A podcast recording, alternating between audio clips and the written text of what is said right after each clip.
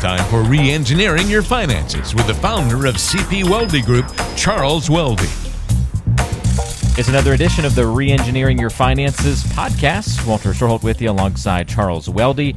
Are these retirement statistics on today's show encouraging or disturbing? That's what we're going to be talking about today. Uh, Charles is the founder and certified financial planner at CP Weldy Group, serving you throughout the Delaware and Chester County areas. But of course, you can hear us from anywhere. Find out more information online at cpweldygroup.com. Charles, are you ready for another good show today? Absolutely, Walter. Right. Uh, I'm ready to rock and roll. Let's dive in. So, what we've done is we've gathered a couple of updated retirement statistics from across the country. So, these are kind of like nationwide stats. So, perhaps, you know, if you're listening to us in kind of the, the hometown area of Charles, you know, outside of Philly, over there in Chadds Ford, where the office is, kind of in that region, you know, maybe these numbers would skew a little bit differently regionally. But for the most part, these will paint the picture for us, I think. And I'm curious, Charles, as we go through these statistics, do you generally find these things encouraging or are these kind of disturbing to you as a financial planner? And also, just, you know, are these things reflective of your average client, or does your average client maybe have more or less or different exposure to the different things that we're going to cover?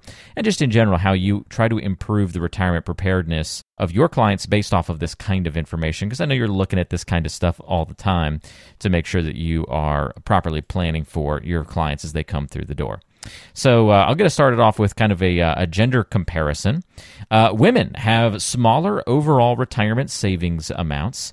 They average $57,000 saved for retirement compared to $118,000 for men. Uh, so I guess first of all, is that a uh, encouraging or disturbing finding, and your overall takeaways and how that influences planning? Well, I would say, uh, you know, initially I'm thinking it's disturbing because uh, 57,000 isn't going to give you much of anything in terms of retirement income for a woman and 118,000 for a man, you know, not much more uh, even though that amount is is a little bit more than double. You know, the thing that troubles me here is like I don't really know the ages of these people. You know, whether they're young and they're still like uh, you know building up their retirement nest egg, or maybe they're at or near retirement. But uh, you know, it's disturbing that, as a general rule, the women generally have less in their retirement account than the man.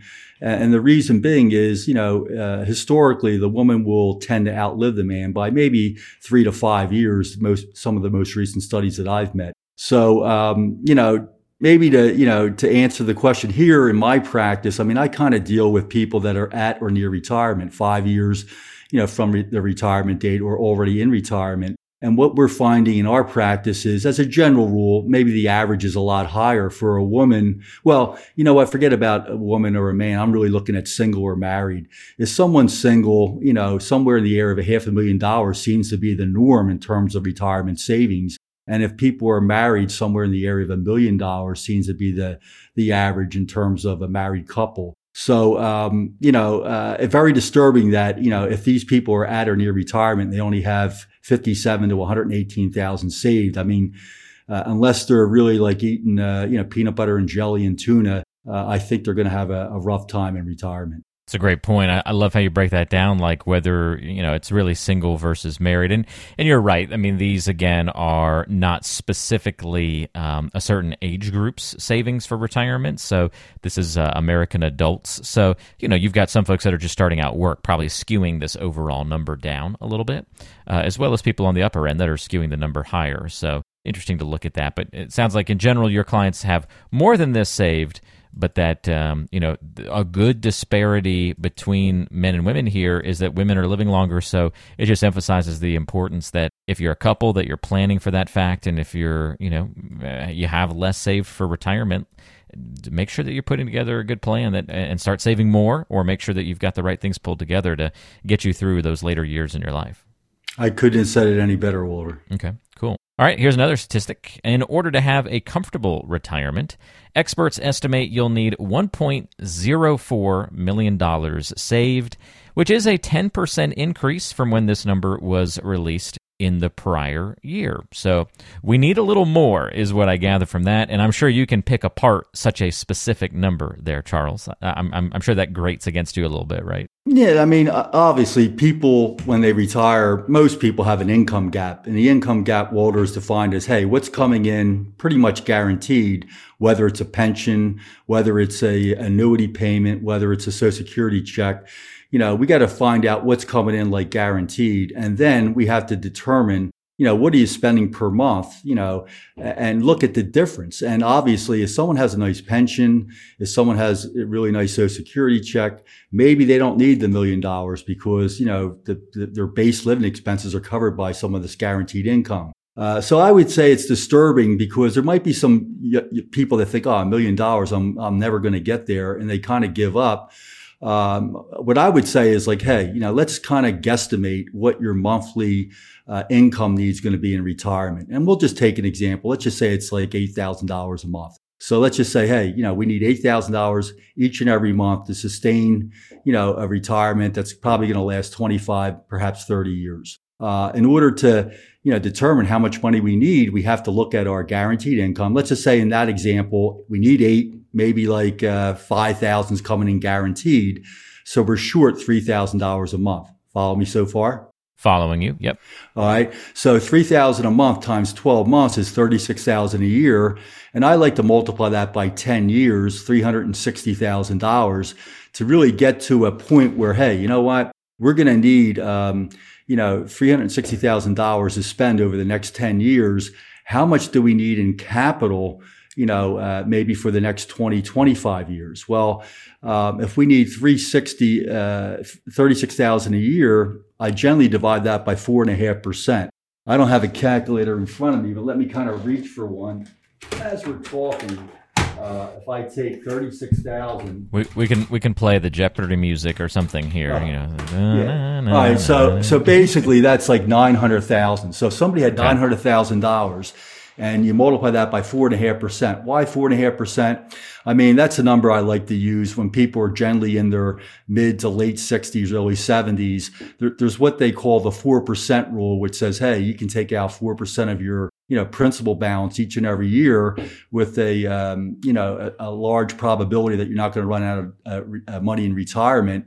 I like to use four and a half because there's strategies that actually can have you pull more uh, and maybe make that money last longer. So to answer that question, do you need a million dollars? In that example, somebody only had a three uh, $36,000 a year deficit that they had to pull from their investment balances. They would only need 900,000. 900,000 times four and a half percent is 36 a year. It's just a general rule, but it's more realistic uh, than saying, "Hey, you got to have a million dollars before you like, you know, retire because uh, you're going to run out of money if you have anything less." It really depends on your guaranteed income that being Social Security, maybe annuity income that you might have, uh, you know, marinated for a couple of years. Now you're turning on. Or lastly, it could be a pension that you have. And today, most people don't have pensions. So obviously that number could be closer to a million than 900,000, depending upon the facts and circumstances. Sounds like that one is neither encouraging or disturbing because we really have to look at each situation as it comes across. So we don't have to, that one doesn't necessarily have to shock us here. It's more about what you individually need to meet in your spending needs in retirement. Good breakdown there, Charles, on that one. All right, sure. uh, here's another one for you. Um, is it disturbing, encouraging, and your thoughts on this one? 55% of workers plan to continue working in some capacity in retirement. I have to imagine that number is astronomically higher than it used to be, right? It is because people used to retire at 62 and they passed away at 65. Now people are retiring at 62 and they're living like 25, 30 years in retirement. So the fact that 55% of workers continue or plan to continue to work in some capacity in retirement isn't really disturbing to me. I mean, obviously, uh, you know, if I were to retire tomorrow, my question to myself would be, hey, what am I retiring to? I mean, I enjoy golf, but I'm not going to do it five days a week. Uh, I enjoy uh, traveling, but I'm not going to be doing it like, you know, every other, you know, month. Uh, so the, the reality of it is, is the question is, what are we retiring to? And a lot of us, you know, our identity really is based upon what we've done perhaps throughout our career. And yeah, there are some people that, hey, you know, I don't like my job. I can't wait till I retire. Just, you know, can't stand get going to work every day. I mean, I don't know how many, what percentage of the people think that way, but I would think it's probably half or less than half. And again, I'm just kind of making that number up. I, I kind of think there's a lot of people that enjoy what they do. And uh, the fact that, hey, come retirement, they're going to maybe work part time as a consultant or maybe like enter a, a, second career and maybe like teach at a you know local university, whether it's at the um, you know collegiate level or high school level. Uh, I don't think it's bad at all. I think it's actually um, encouraging that people are planning to continue to work uh, in some capacity in retirement because, hey, it took them 25, 30 years to figure everything out. There's loads of wisdom between those two ears. And if they can, you know, have a venue where they can share that wisdom and knowledge with uh, maybe the younger crowd, I think the retirement will be a lot better. Great points all around there, Charles. If you've got any questions about some of the stats that we talk about on today's show and want to see how they impact you specifically, remember you can get a customized and complimentary review of your finances and your financial and retirement plan by calling Charles at 610 388 7705, 610 388 7705, or online at cpweldygroup.com. Check the show description for that contact information as well. 25% of Americans, so a quarter, a quarter of Americans, increased their financial savings as a result of the COVID 19 pandemic. Do you find that encouraging or disturbing, Charles? I think it's encouraging and it makes a lot of sense. I mean, even my own business here in Chadds Ford, I mean, um, you know, maybe the revenues were pretty much the same or grew a little bit, but what we noticed during the pandemic, Walter, was our expenses decreased like almost exponentially. I mean, I used to do a lot of traveling, obviously with the COVID 19, the travel was restricted. Uh, we used to go out, you know, and entertain clients a lot, you know, at restaurants. And, you know, a lot of the restaurants were either closed or, you know, they had, you know, certain parameters that you had to follow through to you know, get in the door. So, uh, you know, the fact that most people, like not most, but 25% of the Americans increased their financial savings as a result of the COVID 19 pandemic does not surprise me at all. Um, and actually, the government, you know, um, I don't want to get too political, but I don't mind the government helping people out, businesses and individuals with these like rebate checks that they've given pretty much just about everyone. But I think they did it a year too long. Um, you know, they could have gotten people back to work a little bit earlier, uh, but what they did is they kind of procrastinated and gave people a little extra money. Maybe uh, I think it was like economic income payment number three instead of just one and two. They they, kind of like stretched it out for another half year. And uh, I think it caused people to uh, be a little flush in cash. And uh, that might be some of the reason why we have uh, the inflation we have today. Uh, the last thing I've read was like the average inflation rate is north of 8%.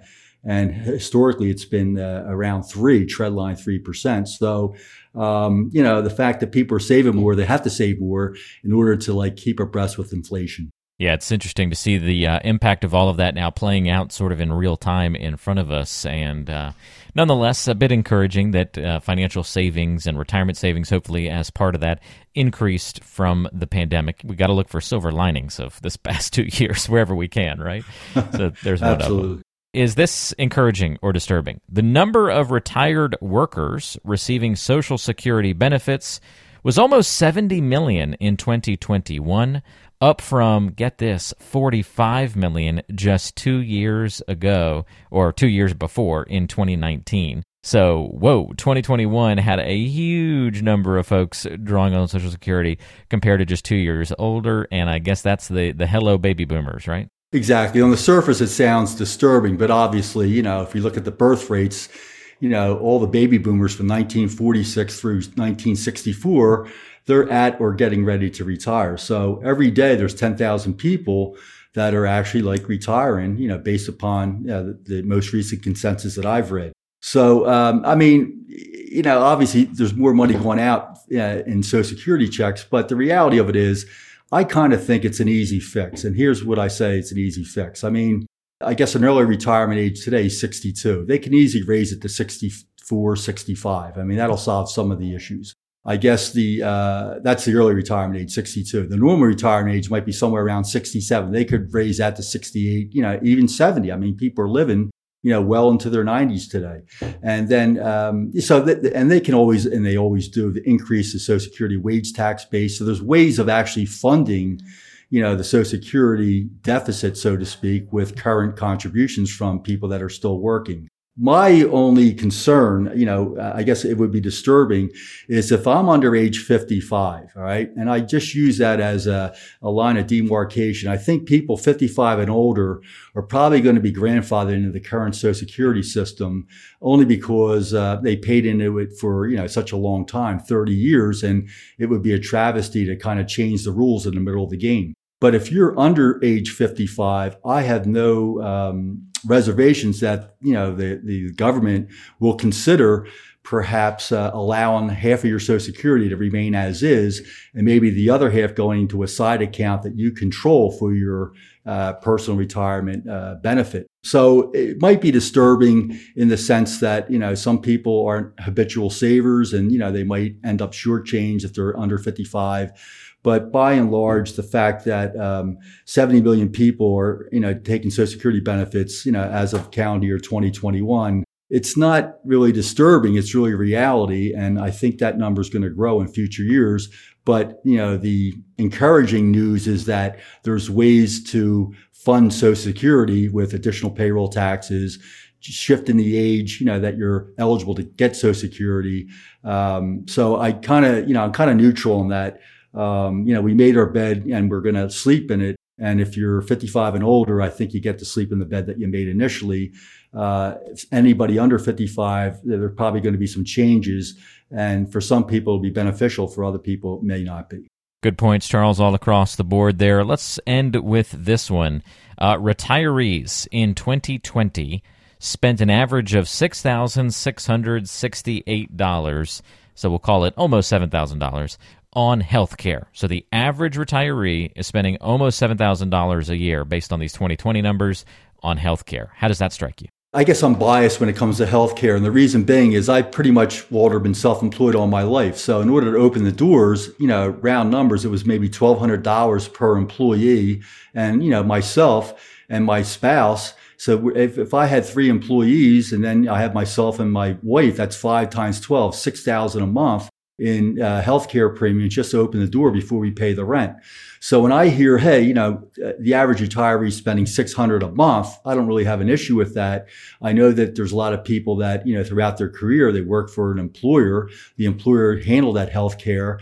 They, the employee really didn't realize how much it really cost on a monthly basis. And it probably was, you know, the same that I was paying, but it was a, a tax-free benefit for them. And now that they're retired or of Medicare age, having to spend 600 a month, I don't think it's really that big of a deal. What I really find is that, um, you know, most people who plan properly when they reach retirement age, they no longer have a mortgage. So perhaps some of the money that was earmarked t- towards paying down their mortgage now is allocated or reallocated to healthcare premiums or healthcare costs. So um, again, you know, not encouraging or discouraging. I think uh, it's reality. And um, if truth be told, I think those prices are going to go up. Those costs are going to go up uh, more than the trendline inflation rate of 3% because healthcare generally goes up twice the uh, average inflation rate. So as we do plans for clients, we generally use a 6% inflation rate for healthcare expenses. And I think uh, that's probably going to be the new norm. Good points there, Charles. Thank you for that perspective. And thank you to everybody for listening to the show today. Again, if any uh, questions come to mind as we cover these different statistics, please reach out. Again, you can reach Charles at 610 388 7705 or online at cpweldygroup.com and check the description of today's show for more contact information. Remember that Charles specializes in creating tax efficient retirement plans and if you need help planning for your retirement and want to do it in a way that's tax efficient and catered and customized to your needs, uh, look no further. Charles can help you with that. Office right there in Chadds Ford, PA. Charles, thank you for the help and uh, your perspective on these national statistics, and we'll look forward to another episode with you soon. Thank you, Walter. All right, we appreciate it. That's Charles Weldy. I'm Walter Storholt. We'll talk to you next time, right back here on Reengineering Your Finances.